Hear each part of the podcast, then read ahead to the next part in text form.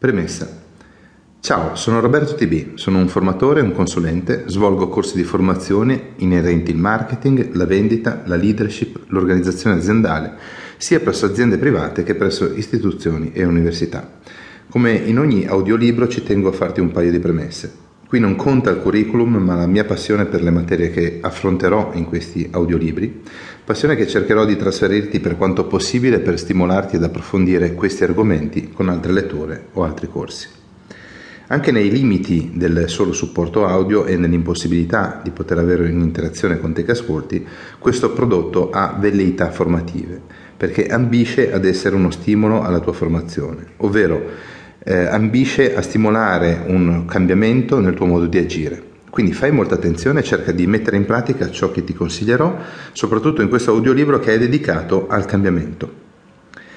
Innanzitutto, per introdurre questo argomento, dobbiamo fare una riflessione che eh, vale anche da premessa a tutto l'audiolibro e vorrei far notare che eh, il cambiamento è una materia vasta e di importanza fondamentale, non solo in ambito manageriale, ma anche e soprattutto a livello personale. Tuttavia, e questo è lo spunto sul quale vorrei porre l'attenzione, per molto e troppo tempo il cambiamento è stato oggetto delle sole attenzioni prima di filosofi e poi di psicologi, mentre solo recentemente è diventata una materia di grande interesse in ambito aziendale.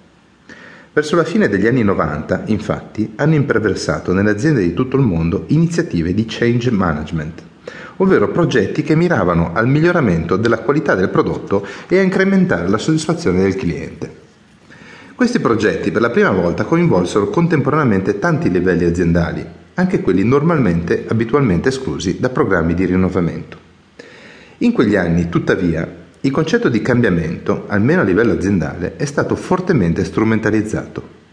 Infatti, molto spesso, questi progetti erano in realtà operazioni di riduzione del personale o programmi volti alla riduzione dei costi di produzione. Anzi, molto spesso quei progetti perseguivano le due cose insieme. Il vero obiettivo non era il cambiamento, ma era fare di più con meno, che non è un obiettivo sbagliato di per sé, per carità. L'efficienza è una priorità che va sempre perseguita, ma dovrebbe passare per una premessa importante che si chiama efficacia.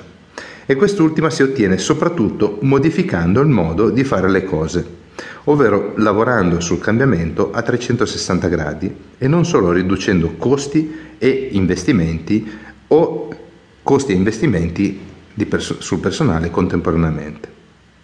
In questi anni di consulenza ho avuto l'ennesima conferma che la strategia del lavorare sempre di più, ma facendo le cose sempre allo stesso modo, è perdente sotto ogni punto di vista.